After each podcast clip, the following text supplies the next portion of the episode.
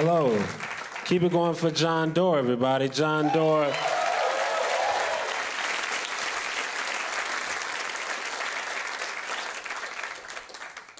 I don't get along with my teenage cousin at all. I think he's a bad person and a piece of shit, and I hope he doesn't get into college. He always talks trash about my comedy. Hey, Hannibal, we're watching your stand-up on Y'all Top. It wasn't funny, man. So I have to figure out what can I say back to this seventeen-year-old boy that'll destroy him, because I'm not letting this slide. I'm petty as hell.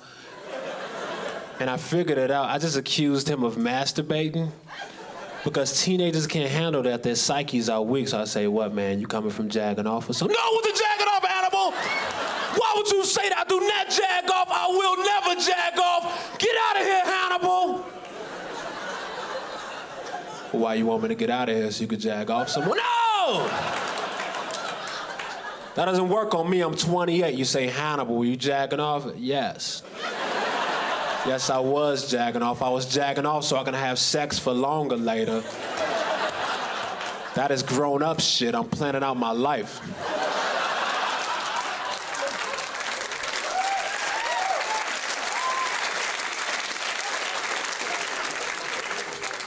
Sometimes when I watch porn, I put my hoodie on so I feel creepier.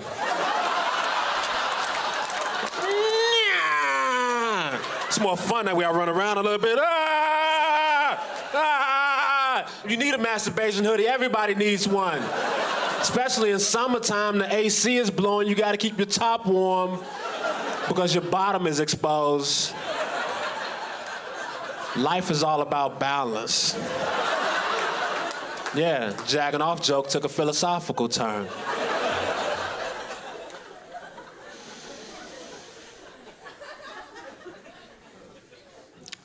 Whenever I eat out at restaurants, I never put the napkin in my lap. I never put the napkin in my lap. And people say, Hannibal, why don't you put the napkin in your lap? Because I believe in myself.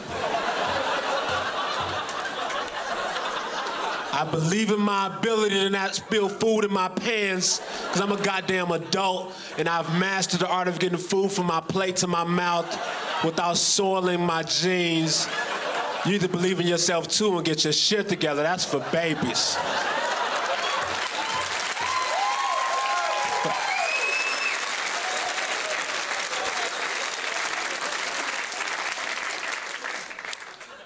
I get into arguments with, with taxi drivers all the time. And I get into arguments, and I get, in, get out the cab, and I slam the door. But that's not the way to win an argument with a taxi driver. The way to win is you get out the cab, and you leave the door open. Then he has to get out, come around, and close the door. While he's doing that, I'm on the other side opening the other doors. And we just keep going around and around and around. And I got my own Benny Hill situation going on. I won. Life is great. Whenever people going through struggles in life, they get really cliche. They say stuff like, I'm taking it one day at a time. I'm just taking it one day at a time. You know who else is? Everybody, because that's how time works. That's the only way you can take time. What were you doing it a week at a time before? Who are you? And who taught you how to do that? Why don't you teach me how to do that? I want to get through this shit quicker, too. People always say shit like, I'm going to pray for you. You're going to pray for me, so you're going to sit in your apartment and do nothing? Because that's what your prayers are. You sitting around and not taking action as I struggle with the situation. Don't pray for me. Make me a sandwich or something. Because I'm really upset.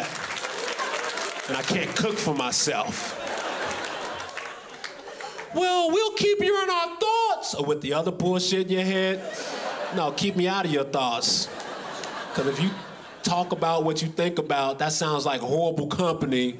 So please keep me and my family out of your thoughts unless you're thinking about making us sandwiches. I used to live with my girl. Sometimes she would walk around our place mad. I wouldn't know why she was mad. She was just walking around upset. And I don't play those games, so I would just trip her.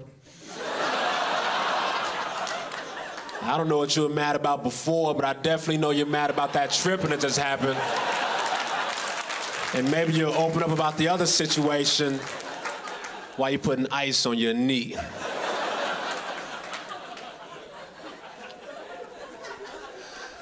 I meet crazy women. I met this one girl at a bar. It's four in the morning. We have some drinks, go back to her place. We get there. She says, all right, don't try to hook up with me. Like, don't try to hook up. You just brought me, a stranger, back to your place at four in the morning. What's your motivation? Because you couldn't possibly think I want to talk with you this long. And she said, I would like to hook up, but I recently had an abortion. I said, well, do you want to have another one? I didn't say that. I didn't say that, but you know what? Fuck her for telling me about that. What did I do to deserve that information as a stranger? Where's your boundaries? You telling me this an hour into knowing you? I got good buddies that don't even know how many brothers and sisters I have. And you telling me this so quickly when you could have just said you had your period and I would have left.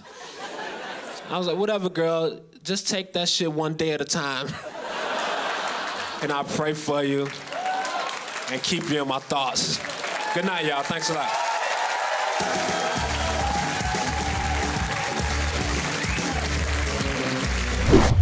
So you and Matt broke up. That's hard. That's tough. Sweetie, what do you want to say to Matt tonight?